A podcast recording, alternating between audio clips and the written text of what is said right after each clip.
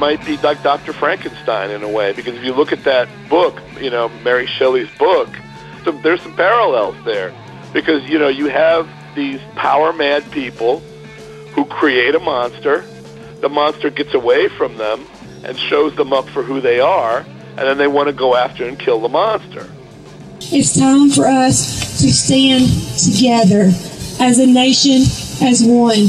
We need to stand with Flint. We need to stand with Standing Rock. We need to stand with Alabama. We need to stand up as Americans and tell them that our water, our future, and our children are no longer for sale.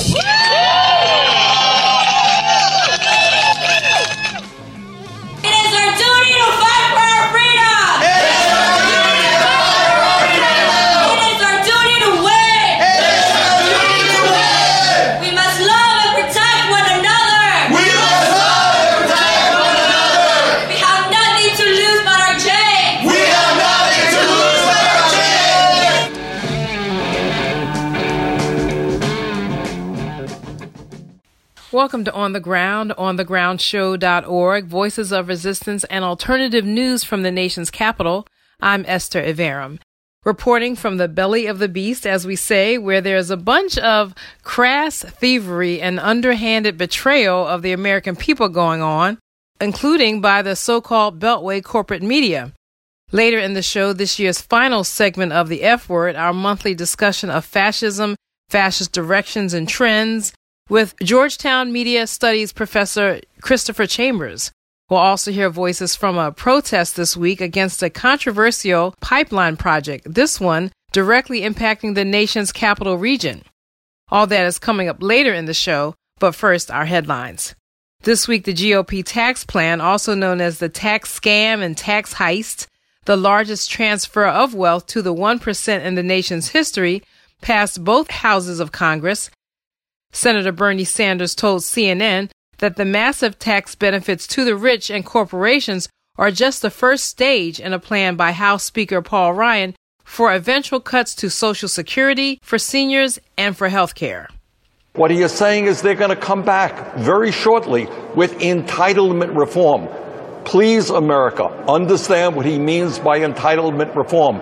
Those are cuts to Social Security, Medicare, and Medicaid. Remember, during the campaign, candidate Donald Trump said, Oh, if I'm elected president, there'll be no cuts to Social Security, Medicare, and Medicaid. That is exactly what Ryan has in mind. And I challenge the president, maybe for once in his life, keep the promises that you made. Tell Ryan and Mitch McConnell that you will veto any legislation that cut Social Security, Medicare, and Medicaid. It is obscene to give tax breaks to billionaires and then cut these programs that are life and death. Also, Congress just passed a stopgap spending bill that will keep the federal government operating through January 19th. The spending measure includes funding for the Neglected Children's Health Care Program, or CHIP, through March, but does not include funding set aside for disaster aid or for a renewal of the DREAM Act, which has been lobbied for on behalf of 800,000 young immigrants brought to the United States as children who are losing the protections granted to them under the Obama administration.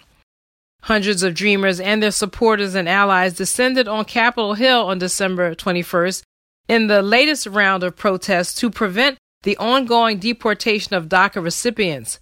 Members of the group United We Dream held a sit in at the office of Senate Leader Mitch McConnell. We're going to wait for Senator Mitch McConnell, the senator from Kentucky, who has approximately 3,100 people in his state who are DACA recipients, of which 122 each and every day become priorities for deportation. From those 122 people, five people an hour lose their status.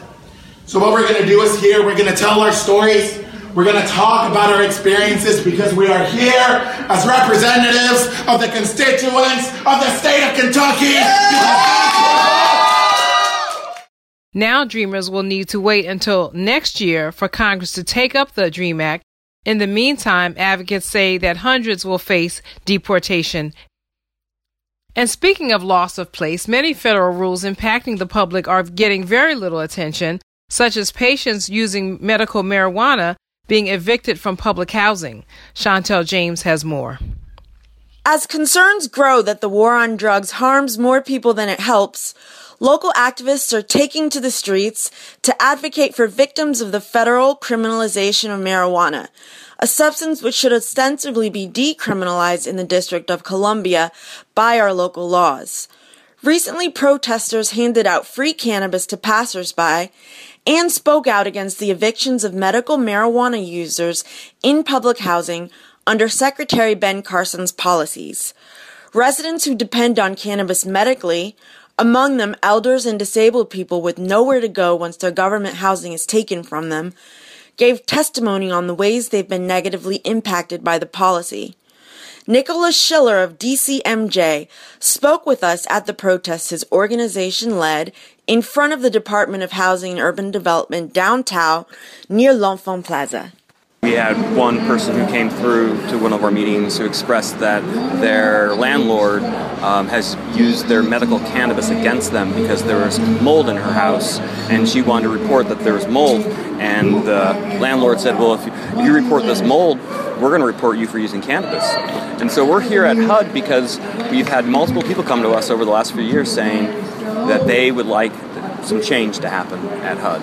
And currently, the policy is that if someone um, gets in trouble with the law for possession or use of cannabis, even not on the HUD property, they can still be evicted.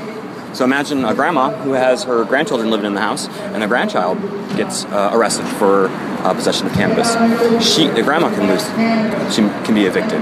And it looks like you're also building some awareness of the issue in the community. Yes, uh, there hasn't been any other groups that have um, approached this, and now that the most populous state in the United States, California, has legalized cannabis, this is going to be an issue that it's going to be taken on in other states, not just the District of Columbia. We just have to be close to the proximity of power here to be able to highlight this issue. From Southwest DC, this is Chantal James. Thank you, Chantel.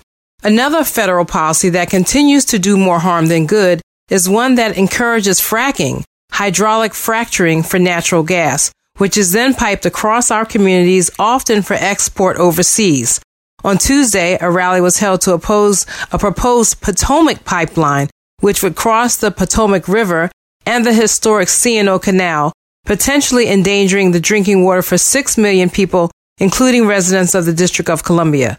TransCanada, the same company connected to the controversial Keystone XL pipeline, is behind the project. Mike Tidwell, director of the Chesapeake Climate Action Network, told the crowd in Hancock, Maryland on Tuesday that Maryland officials have not provided proof that this pipeline would not impact precious water resources. We've been asking the Maryland Department of Environment, the folks we're all about to go talk to in a second, we've been asking them literally for months to commit to a transparent public process to review the impacts that this radical pipeline for radical gas could have on water quality. Yes. And they will not commit to it. We'll hear more voices from that rally in Hanover, Maryland later in the show.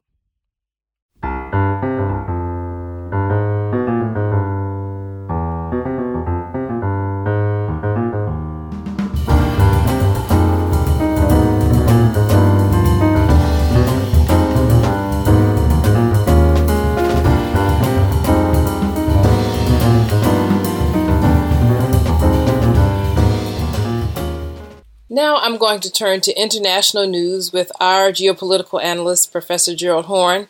Gerald, the ANC elections occurred this week, and what's the result, and what can you tell us about them? Well, the result is, is that the new leader of the African National Congress and the odds-on favorite to become president of South Africa in 2019, if not before, is the multimillionaire, if not billionaire, businessman Cyril Ramaphosa, who you may recall was a leader of the mine workers union during the era of apartheid and was also the chief negotiator in the transition period from apartheid to what we have today. It's interesting to note that his chief opponent was the former spouse of current President Jacob Zuma. I'm speaking of Nkosazana Dlamini Zuma, And she actually had a more left wing platform than Mr. Ramaphosa, that is to say, targeting what was termed white monopoly capitalism, uh, calling for redistribution of the wealth. But because she was so closely tied to her former spouse, for better or for worse, I don't think that many of the delegates actually believed what she was proclaiming.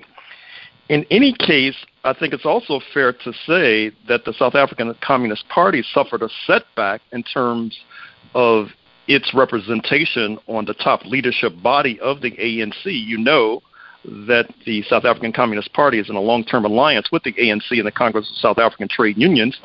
The SACP's representation uh, on the top leadership body was reduced, and I think that's probably a reaction to the fact that the Communist Party played a leading role in dislodging former President Thabo Mbeki in an internal palace coup almost a decade ago on the grounds that he was supposedly pursuing spurious claims of corruption against his then deputy, Jacob Zuma. But now the Communist Party has turned around and has become the major force clamoring for the ouster of Jacob Zuma on precisely those charges of corruption. In any case, I think we should also put South Africa in a global context. That is to say, that given the experience in neighboring Zimbabwe, where claims of land reform and the attempt to bring about land reform and taking land from the European minority and redistributing it widely to Africans led to sanctions against the regime and an ultimate coup that was not a coup against long term leader Robert Mugabe just weeks ago. And that reflects the fact that in the current political economy, the North Atlantic countries thus far uh, continue to dominate even in South Africa. And that will probably change, I would imagine, in the next few decades with the rise of China in particular, but it has not changed as of December 2017. Well, how do you see this election impacting the lives of everyday South Africans and the fact that so many continue to suffer from lack of speedy reforms and the types of reforms that they hope would end the impact of decades of apartheid? Well, I think it's fair to say that there have been significant reforms in South Africa since democratic elections in 1994. Water has come to villages and communities that theretofore did not have water. It's also fair to say that there has been an attempt to reverse the compulsory ignorance policy of the apartheid regime where the African majority was kept away from education. There has been the building of schools, for example, the infusion of African teenagers and young adults into institutions of higher education. But given the fact that the settlement in 1994 was not the result of the military defeat of the apartheid regime, but as a result of a negotiated settlement, and that was taking place against the backdrop of the collapse of the socialist camp, which tied the hands of the ANC negotiators, not to mention the fact that the heavy lifting on the battlefield was done by the Cuban military, which defeated the South African military on the battlefields of southern Angola and northern Namibia. The correlation of forces were not necessarily positive going into these elections in 1994 and they remain not necessarily positive today. Now, one straw in the wind that may not be reassuring to your audience is that the ANC, as in the last 24 to 48 hours, has made soundings about moving towards land reform. Now, that of course raises the specter of what happened to Zimbabwe, but in any case, what happened in response was that the new leader, Cyril Ramaphosa, interestingly enough, invoked the Freedom Charter, that is to say, the operative document of the African National Congress, enacted some decades ago. And Mr. Ramaphosa said South Africa belongs to all those who reside in it, black and white. And that was interpreted as being a signal not to move aggressively against the European minority that continues to overwhelmingly dominate the land. Uh, that was not a reassuring signal, and I trust and I hope that Mr. Ramaphosa will seek to clarify what he actually meant. Also, this week, the international community strongly rebuked Trump's decision and announcement about moving the U.S. Embassy from Tel Aviv to Jerusalem, which has long been held as a capital of a future Palestinian state. It's been a central part of any kind of negotiations for peace between the Palestinians and, and Israel. Well, the Security Council resolution on Jerusalem was vetoed by Ambassador Haley. But as you know, in the General Assembly, which is not subject to a United States veto, there was an overwhelming majority rebuking Mr. Trump and his attempt to say that Jerusalem is the eternal capital of Israel. This came in the wake of threats by Mr. Trump to cut back on foreign aid to those countries who did not vote the way he thinks they should have voted. There are a couple of takeaways that I glean from these recent events. One is the increasingly militant role of Turkey, whose relationship with the United States is deteriorating rapidly. Turkey was a major force in moving this General Assembly resolution, along with Egypt, too, by the way, which has moved ever closer to Moscow, to the consternation of Washington. And secondly, this overwhelming vote against U.S. imperialism in the General Assembly also reflects something we've been talking about on the ground for some months now, which is this gathering broad front against U.S. imperialism, which I dare say took momentum in the wake of this rebuke of Mr. Trump on Jerusalem. Well, we will definitely keep watching these issues and uh, talk to you one more time this year before the end of this year to get your thoughts on just the year in general. So I look forward to talking to you again next week. I've been speaking with Gerald Horne, professor, author, activist, and frequent contributor to On the Ground. Thank you, Gerald. Thank you.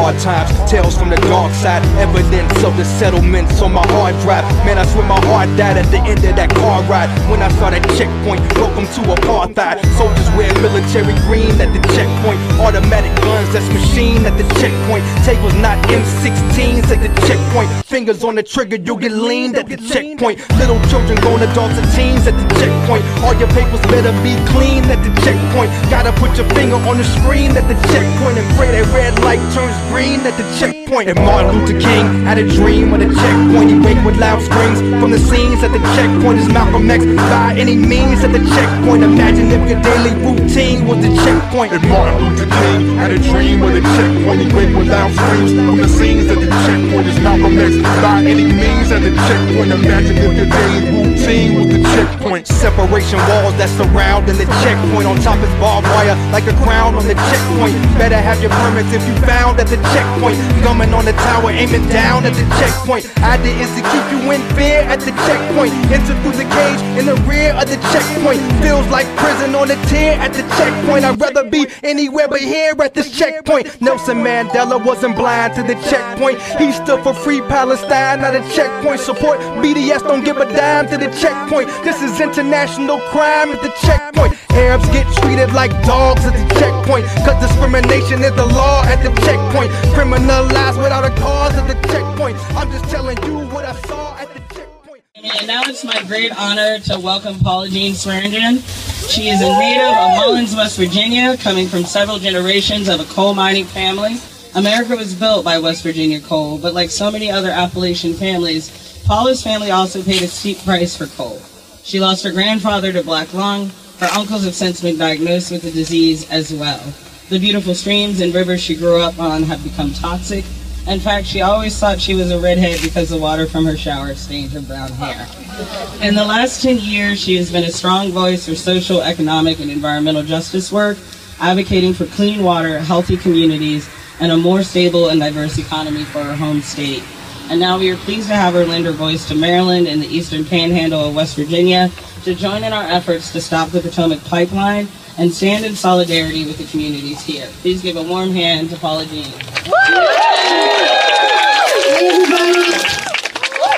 Now this lady's right, and you wonder why we come all the way from the coal fields of West Virginia to stand out here in Maryland and raise a little hell about pipeline, and I'll tell you why.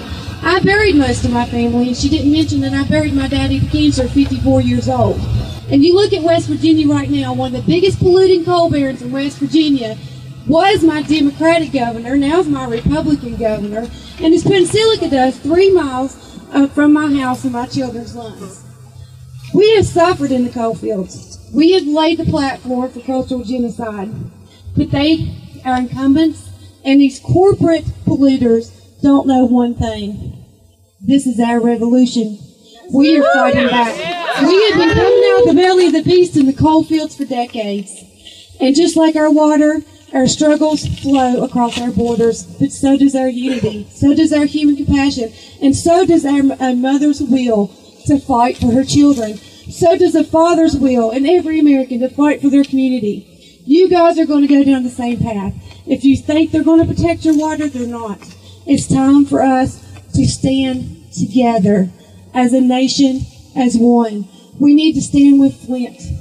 We need to stand with Standing Rock. We need to stand with Alabama. We need to stand up as Americans and tell them that our water, our future, and our children are no longer for sale.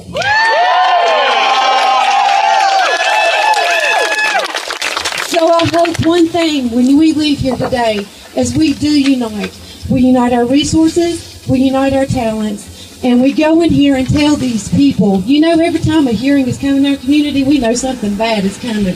So you go in there and you tell them no.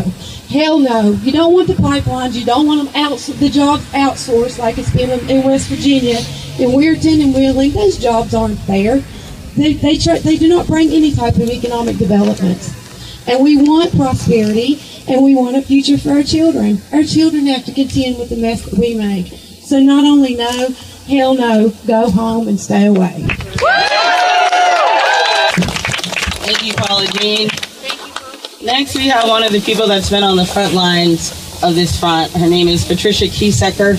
She grew up on a farm in Berkeley Springs, and she and her husband were married in 1969, and she's been farming the family has been farming that land for seven generations. And on December 22nd, three days before Christmas, they will be hauled into court once again to fight for their land and to preserve it from being trashed by a pipeline. So we'd like to give Patricia a warm welcome and have her say a few words. She's been a great leader and spokesperson for this fight.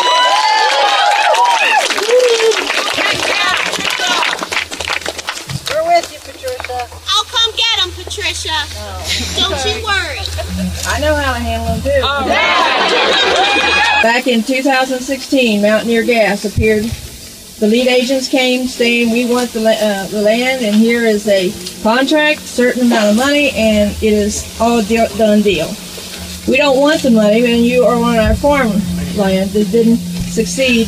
So, so they come along with other, um, but they can't get the one agent to take you on, and they send somebody else to take you on. They are always pressing you about doing the land, taking what they want, you know, and then they tell everybody, well, if you don't go along with it, we give them the domain. They did. They took us to court before Fourth of July, and they took our, our land away from us. You know, we weren't allowed to stop them at all. Uh, I've asked them, you have the, the right from the court to, to take the land, but you don't have the right to dictate to us. And that's what they're doing. They uh, are going 75 feet across our property for almost a mile. Uh, they hold 50 feet from that time on. Uh, the destruction they're going to cause, a lot of this is farmed, wide open fields. That's what they want. They want to get in our biggest fields because they can lay a mile of pipe in a day in an open field. You know, they have um, keeping to 50 feet, which we will pay property tax on, you know, forever. That's uh, not right. and then we're supposed to be responsible for anything that happens. Their fault, our fault. How would you ever pay what it's going to cost if one of these things explodes? You know, it's just, it's ridiculous that they have just, you know, they, we always thought we were safe. But unfortunately, everything that in the domain was, it was based on Urals Canal. Well, now they're started with a transmission line. Before we went to the, to the commissioners in Berkeley Springs, they come out with it in the paper. They're going to be a distribution line. Okay, well, you all haven't made it over there yet. So now we're going to be a storage line. Now, they, it's 400 pound pressure per square inch. They can jack that pressure up to 475 underground and all. This is our heritage for our children, grandchildren, and I have great grandchildren. And it's it's all about the money according to them. You know, if you want to know how they rip people off, go to your courthouse. Know the people that's in next to you or whatever. It's a matter of public record once they take your land or do the the their little deal. And the people money that they gave people was piddling and all. They started out with twenty six thousand for us. The day we went to court, they brought their check of fifty nine thousand something. We told them it's blood money. We don't want it. You know, it's not about it's not about the money. Know, yeah, we could use it. We had a barn torched, you know, and we've had a lot of bad things with us that we could use the money. But that's not what the land is for. We have farmed it for 80 plus years. My husband has cleared a lot of that land. He's put blood, sweat, and tears in that property. Because when you ever clean land and you know what sticker bushes are, let me tell you, you got blood and you got tears. You know, um, we need to change the eminent domain law. It's too, it's not for us. It's for the government and the big big companies to take it away. They're making an example out of us. Like I said, they took us to court before July. Now they're taking us on Friday before Christmas. I guess that's their they get their kicks out of aggravating us because we're trying to we're fighting them and not just falling over and saying take it all, which is what they want to do. You know, but thank you all. I appreciate everything everybody does.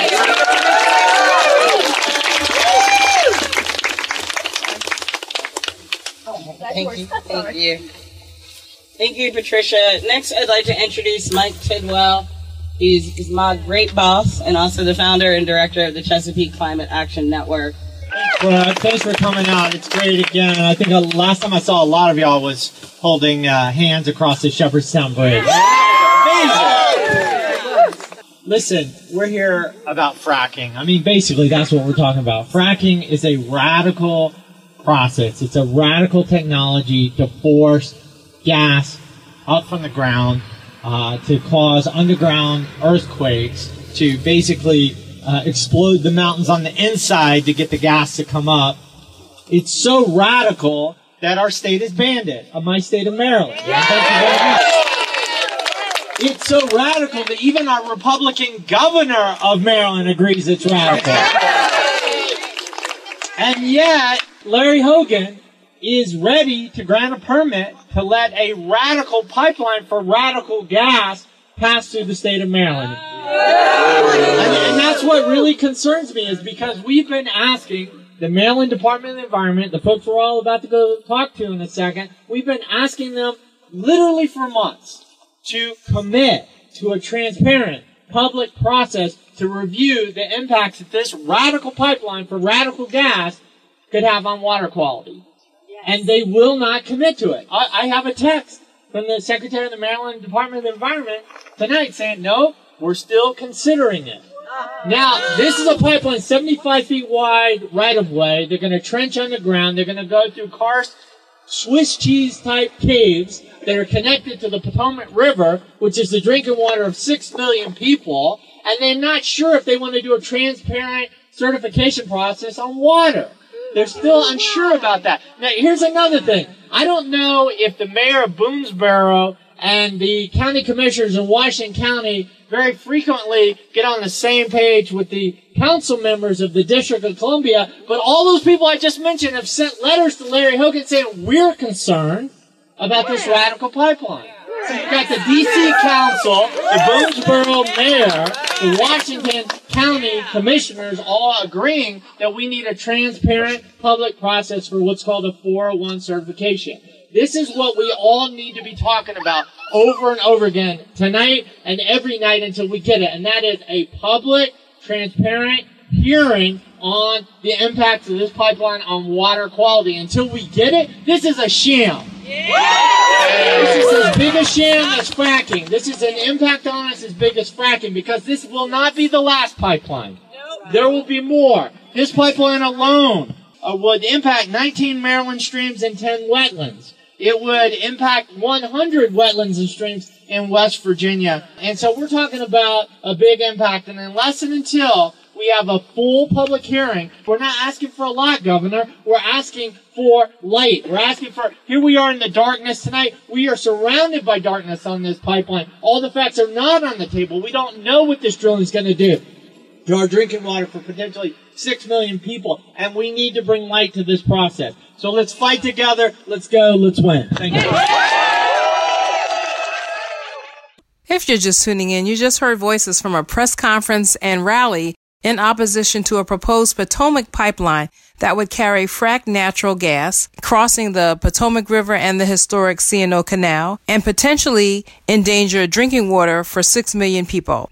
The rally was held Tuesday, December 19th in Hancock, Maryland, about 30 miles north of D.C. This is On the Ground, onthegroundshow.org, Voices of Resistance from the nation's capital. I'm Esther Iverem. When we come back, Truth, Lies, and Videotape in Corporate Media, this month's episode of The F Word. Stay with us.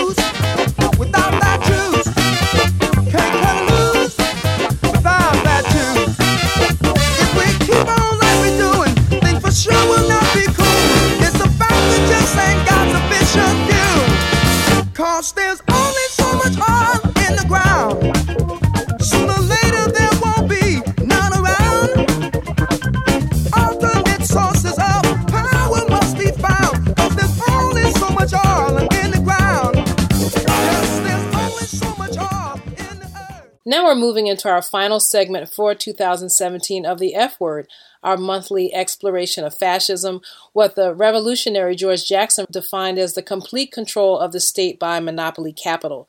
Certainly, as we see this year, the Trump cabinet, dominated by millionaires and billionaires who are either dismantling their public agencies or turning over the public treasure, trust, and property to private corporations, you could say that we have been doing segments on the F word all year.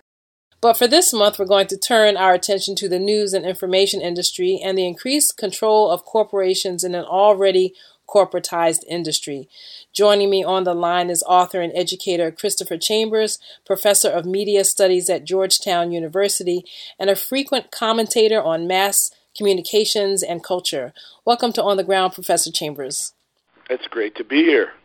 Well, it's difficult to know where to start, but I want to keep referring back to the corporate role in all of this.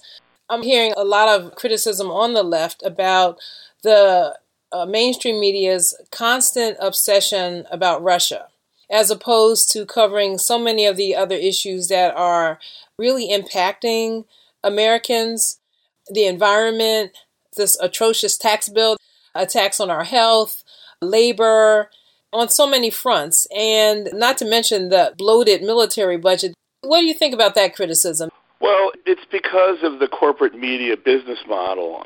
We have we have issues, and that's not to say that RussiaGate has come up out of thin air. I mean, there are issues there, and there are some problems there that need to be addressed. But does it need to take over the corp what the corporate media's 24-hour news cycle? Here's the thing: it's very sexy for them. It's you know it, it's a good tale of good and evil for them. It gets eyeballs on their site. It gets eyeballs on their their legacy TV channels. It gets eyeballs on you know what could be the last gasp of of print journalism too. And for print journalism, it, it also helps them harken back to their their golden age of investigative journalism. They like to, to say that. So I mean, it fits their business model perfectly. Where, where on the other hand, where you have issues of the, the environment and poisoning the environment of native peoples, getting pipelines shoved through them and that burst, that of this tax bill, which you know uh, is overwhelmingly unpopular, yet it still is is going forward because you know the mainstream media has not had picked it apart to the to the extent that it should have. Those are issues that, for them at least, they claim are complicated and it's hard for them to cover. To you and I, that sounds stupid, but to them, uh, and in their business model, it makes perfect sense. And so that is a lot of that going on. A lot of it is not ideological on any level. It is just it fits their business model. It's funny that you mentioned the word complication. Uh, I think it was either last week or the week before we played a video from the U.S. campaign uh, for Palestinian rights. And it, the title of the video is actually Palestine 101. It's not that complicated.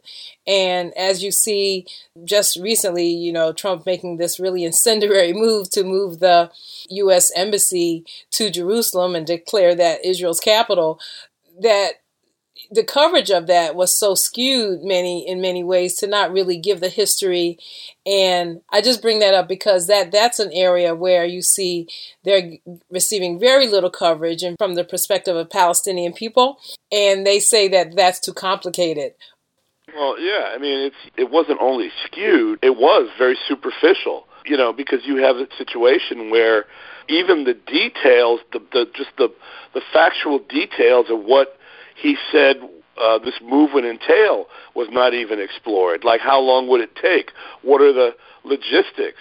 It's almost like he announced it, they gobbled it up, they shoved it down our throats, they skewed it uh, entirely towards, uh, you know, not just Israel, but the minority of people in Israel that are pushing this kind of activism against the, the Palestinians because there are you know big swaths of the Israeli population that, that don't want to have this militant stance that that Netanyahu has, but nobody has explored that aspect of it. There's a possibility that this might not even physically happen.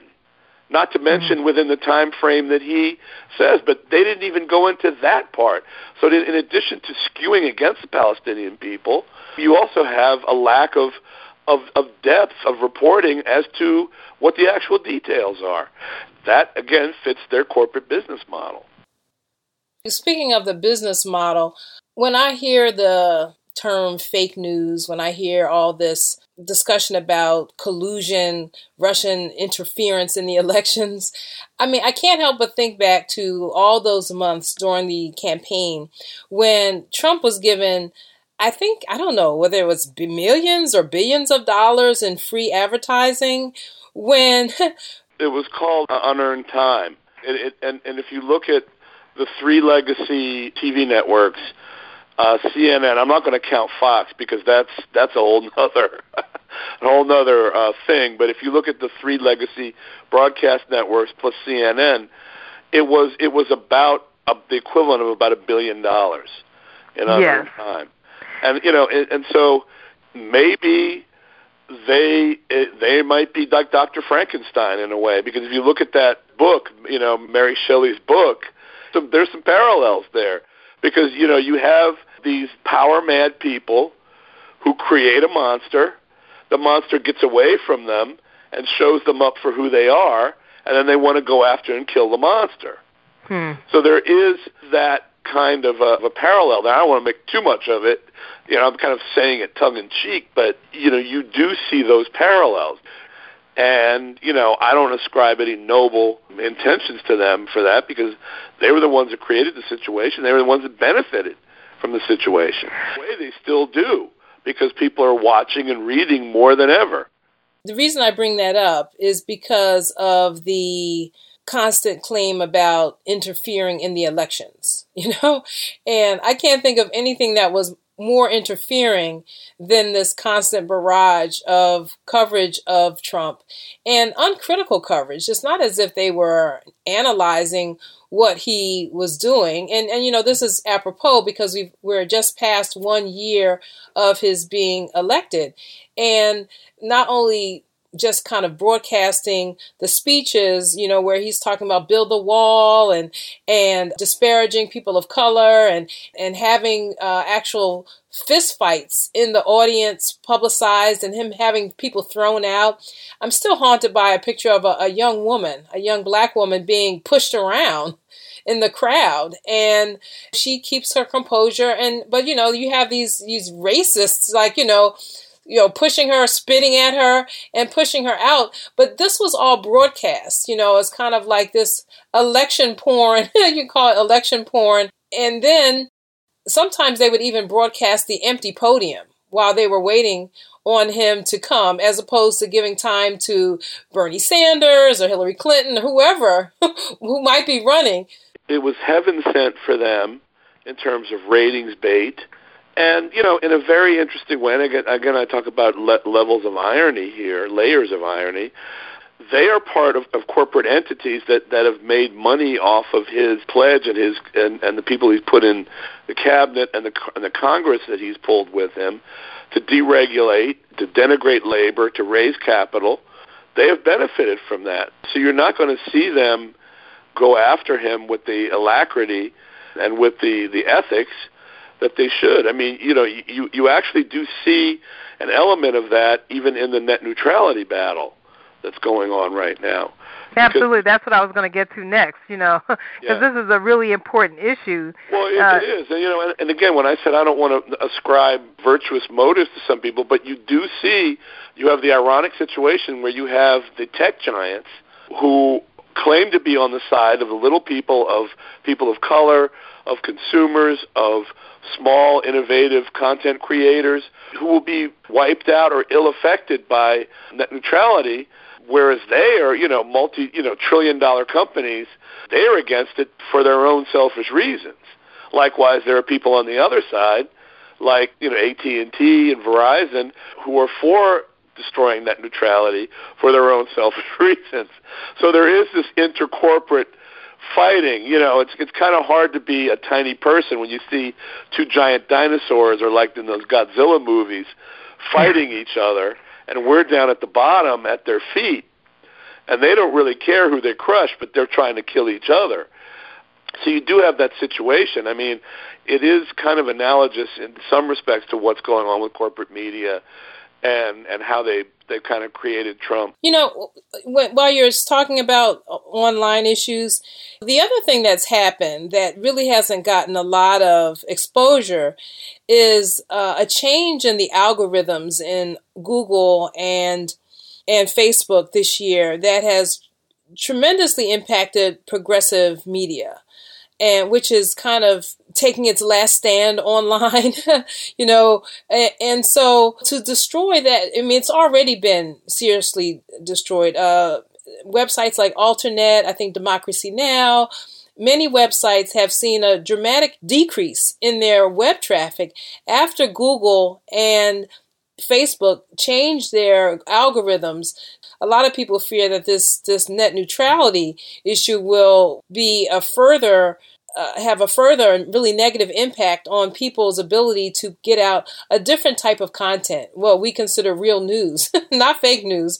Well, no, but, it, it will. I it'll affect Alternet democracy now. People trying to get out true and pure, you know, progressive message, just as it will affect the people who are trying to get out a pure and truer form of entertainment. You know, that isn't just at least common denominator entertainment. There and again, therein is, an, is another um, irony where where Facebook and Google are trying to fight to keep net neutrality, yet their own practices are helping to kill off the very people that they claim are they're allied with. You know, let's face it, we have a situation here where Google and Facebook want to live and die uh, by the algorithm when they need to basically own up to the fact that they are they are media outlets. And maybe at some point, you know, a lot of this is going to have to go back to this is dangerous, you know, in, in certain respects because look at look at what's happened to our corporate media. But there is an argument to be made that they need to, to lend less emphasis on these algorithms and more on hands-on human editors because you know it, it, these these things are not the neutral uh, digital creatures that we think they are. They have operated to empower negative um, um, fascist movements that, and create the bubbles that the people that feed those live under. Well, you know, there have been a number of other things that have happened too. I'm thinking recently, uh, RT being made to register as a foreign agent. And and then after that soon after that they were stripped of their press credentials i think to cover uh, the capitol hill and i think also the white house right So it had a consequence. It wasn't just this benign registration, which they were made to do. It wasn't that they, it wasn't an option. And then to have your media credentials stripped away, that seems to be a, a definite suppression of an alternative view. And so, what are your thoughts on that? It was the classic catch 22, which, you know, from the actual novel, you have to do something, but if you do it, then you're screwed. And I think that the move to compel them to, to register uh, as a foreign agent, as a Foreign Agents Registration Act, was a form of censorship. The American arm of any foreign news organization does have certain First Amendment rights. It's not like 100% as, say, the New York Times or CBS would, but it is there. And you have to have a rational reason, a very good rational reason to do what you're going to do to a foreign uh, news organization. Otherwise, you know, you're violating the First Amendment. If it were an American organization, it would be an overwhelming reason, you know. But you can split hairs as what legitimate and overwhelming and, and rational mean. But this clearly was a move to punish them. I, I think it, it came on the heels of, as I said, Google, Facebook, and I believe it was uh, Twitter. Twitter mm-hmm. uh, going on Capitol Hill and basically doing a you know kind of a washing of hands, uh, a Pontius Pilate, if you will, and saying, look, you know, whatever you want us to do, uh, we'll do. But the, the one thing that I would have wanted them to do was get up and admit that they're media outlets now. And they need to act like media outlets and act more responsibly and not say, look, we're just tech companies. We have this digital algorithm, and that's what that's what leads us around by the nose, and we can't be expected to do anything which is interesting because when they got up there, they said, well, we can do stuff. We can pinpoint RT and censor them, which is interesting also because it was these bots, these, these apps, and these news sites that really were spurious and not didn't really exist that if you're a believer in fake news, they were the ones who were purveying it, not right. RT. Right. And, you know, so they did nothing – to cut out these bots, these apps that were that were regenerating these messages, or to investigate and vet these news sites that were they're generating messages. They went after a legitimate news organization, you know, and that is how you know you don't see them do it with the BBC or even China uh, Global National TV or Nippon News. You know, any international any any nation's news presence in the United States. Well, that's that's why I would have to disagree somewhat with the statement you made earlier about it not being ideological, because when you look at that move against RT, I, that was definitely ideological, you know, and and then when I look at the coverage of some of these, switching back to the corporate news outlets right now, when I look at the coverage of Russia, of Venezuela, Libya, and again Israel, which we mentioned earlier it's totally ideological and it's to the point where I mean, even even some of the other foreign news uh, outlets that they prefer because they also parrot the same line, like like uh, France Twenty Eight or the French Channel. Every time they get a chance, they disparage Venezuela, and they're taking their news from someone in the the right wing opposition there, and that's all they report on and that's how they get their news so i see the coverage there as being very biased and very much in lockstep with i don't know if you call it the deep state if it's not a, with trump it's definitely with the military industrial complex and how they view the world and what they consider to be american interests Right. No, I understand. I understand. I understand. So it all feels so Orwellian to me. I mean, it's to the point where, as someone like me who who is on the left, uh, there are very few places that, uh, in terms of t- TV, where you can really get information that you know is correct and uh, every night there's a spewing of i consider just naked propaganda. And it's sad because you know as a veteran journalist i want to believe i mean i still believe in the power of the press and i believe in it being the fourth estate for real not a, an extension of power and not an extension of corporate power.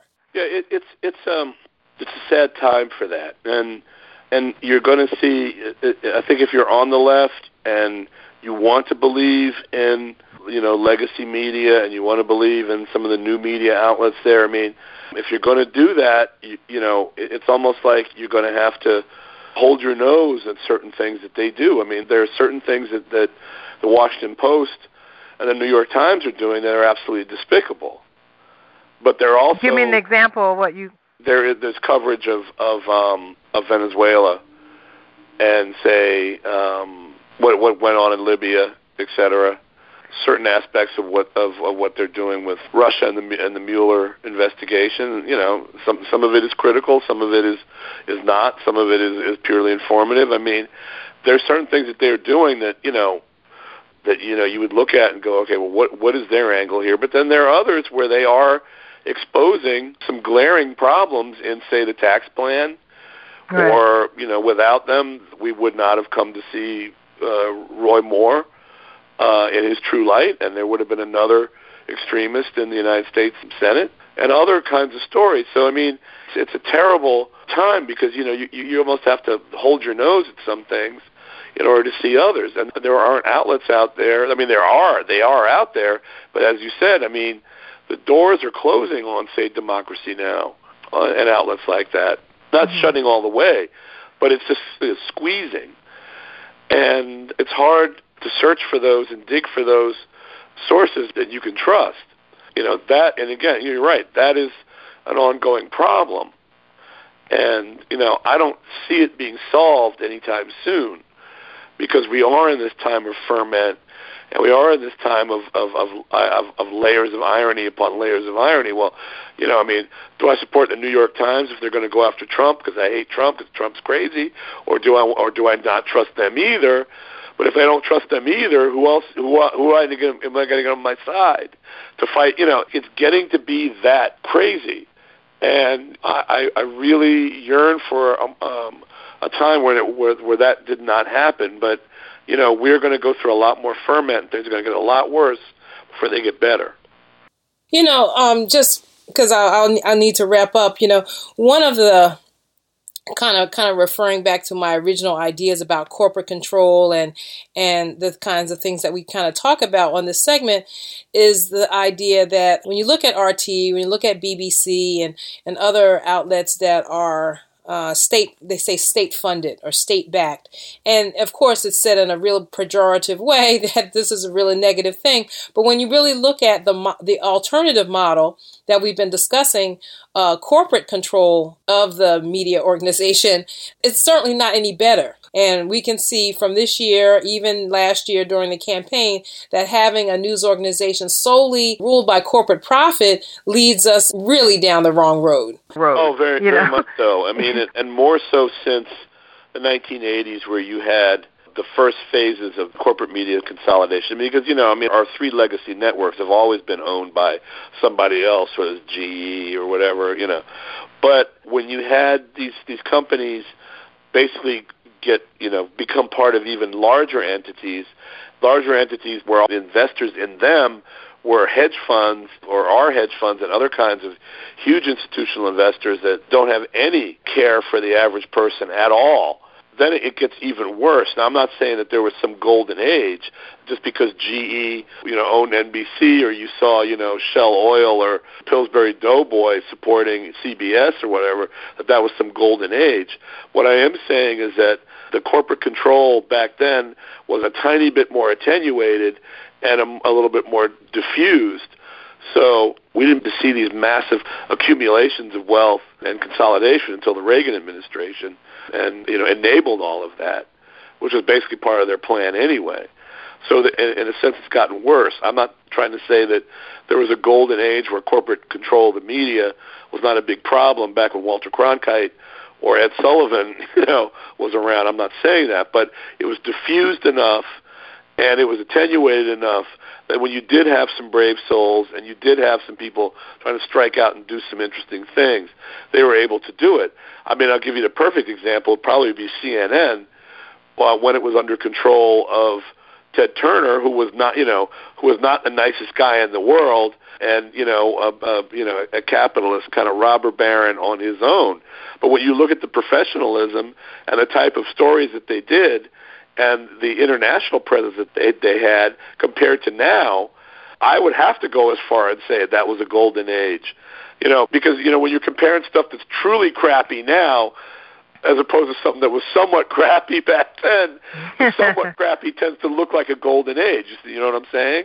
And that's why I use, like, say, CNN when it was founded by Ted Turner and under Ted Turner's control as probably their golden age because there was a, a more of a semblance of professionalism, of going after important stories, of reporting these stories out in a neutral way, but in a way that, that showed when there was bad stuff going on, this was bad stuff, that had people that worked there that knew what they were doing, and that had an international presence where you could go to who was being hurt by, say, uh, apartheid policies in, in the Gaza Strip or the West Bank, and you could go to certain people because you had the people on the ground there, as opposed to now. There Right. was, you know, I would have to call it by default a, a better time, um, even though it wasn't great. It was still corporate control. At least there was some, there were other things going on that militated against that. We don't have that anymore. It's all just a circus now. You know, and you have to include, unfortunately, you have to include a lot of public broadcasting in that. Uh, we joke on this show a lot of them. We call it uh, National Petroleum Radio because it's uh, it's definitely uh, very much skewed toward so-called American interests. that you know they would say that you look we don't have any choice because the people who control the faucets of support don't want to turn them on all the way to do what we really want to do so we got to look at other sources of support. I'm not saying that's a good excuse. I'm just saying that's what they'll say. And the, the sad thing is is that in a practical sense they're right. The problem is is that they're not honest about how that affects you and I and the people that, that come to depend on, say, them as an alternative source of information. And again, I mean, it's almost like who's the lesser of many evils? Okay, well, on that note, I'm going to have to wind up our talk today. Uh, I've been speaking with author and educator Christopher Chambers, professor of media studies at Georgetown University, and a frequent commentator on mass communications and culture. Thank you for joining me today, Professor. It was a pleasure. And that will do it for today's show. I want to thank Professor Christopher Chambers of Georgetown University and Professor Gerald Horne of the University of Houston. Thanks to Chantel James for her reporting. The music we played this hour included Jellies the Beaner by Robert Glasper, Checkpoint by Jasiri X, and Only So Much Oil in the Ground by Tower of Power. Our theme song is Voodoo Child by Jimi Hendrix. This is On the Ground, Voices of Resistance from the nation's capital on Pacifica Radio. You can reach us and listen to complete versions of our shows on our website, onthegroundshow.org. Please like our Facebook and Twitter pages at On the Ground Show and subscribe to our podcast on iTunes. I'm Esther Iverem. I'll be signing books at the Busy Bee Holiday Gift and Art Show December 22nd and 23rd at 1510 9th Street, Northwest in Washington, D.C. Please tune in next week for our end of year special and keep raising your voice. Peace.